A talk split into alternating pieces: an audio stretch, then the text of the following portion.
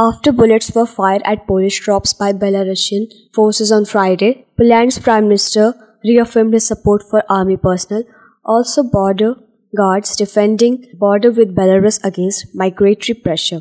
Premier Mateusz Morawiecki declared on Twitter that the border guards and soldiers have all state authorities to safeguard the border.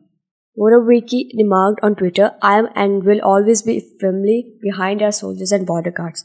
I want to express my gratitude to our services for their professionalism and responsibility. Belarusian military fired bullets at Polish troops across the European Union's eastern border on Thursday, according to a spokesperson for Poland's border guards. According to Anna Michalska, no one was injured, also most likely bank ammo was in the use.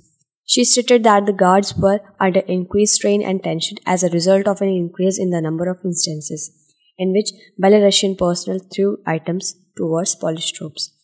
Poland, Lithuania, and Latvia, EU members, are defending their borders against migrant pressure from the Middle East and Africa.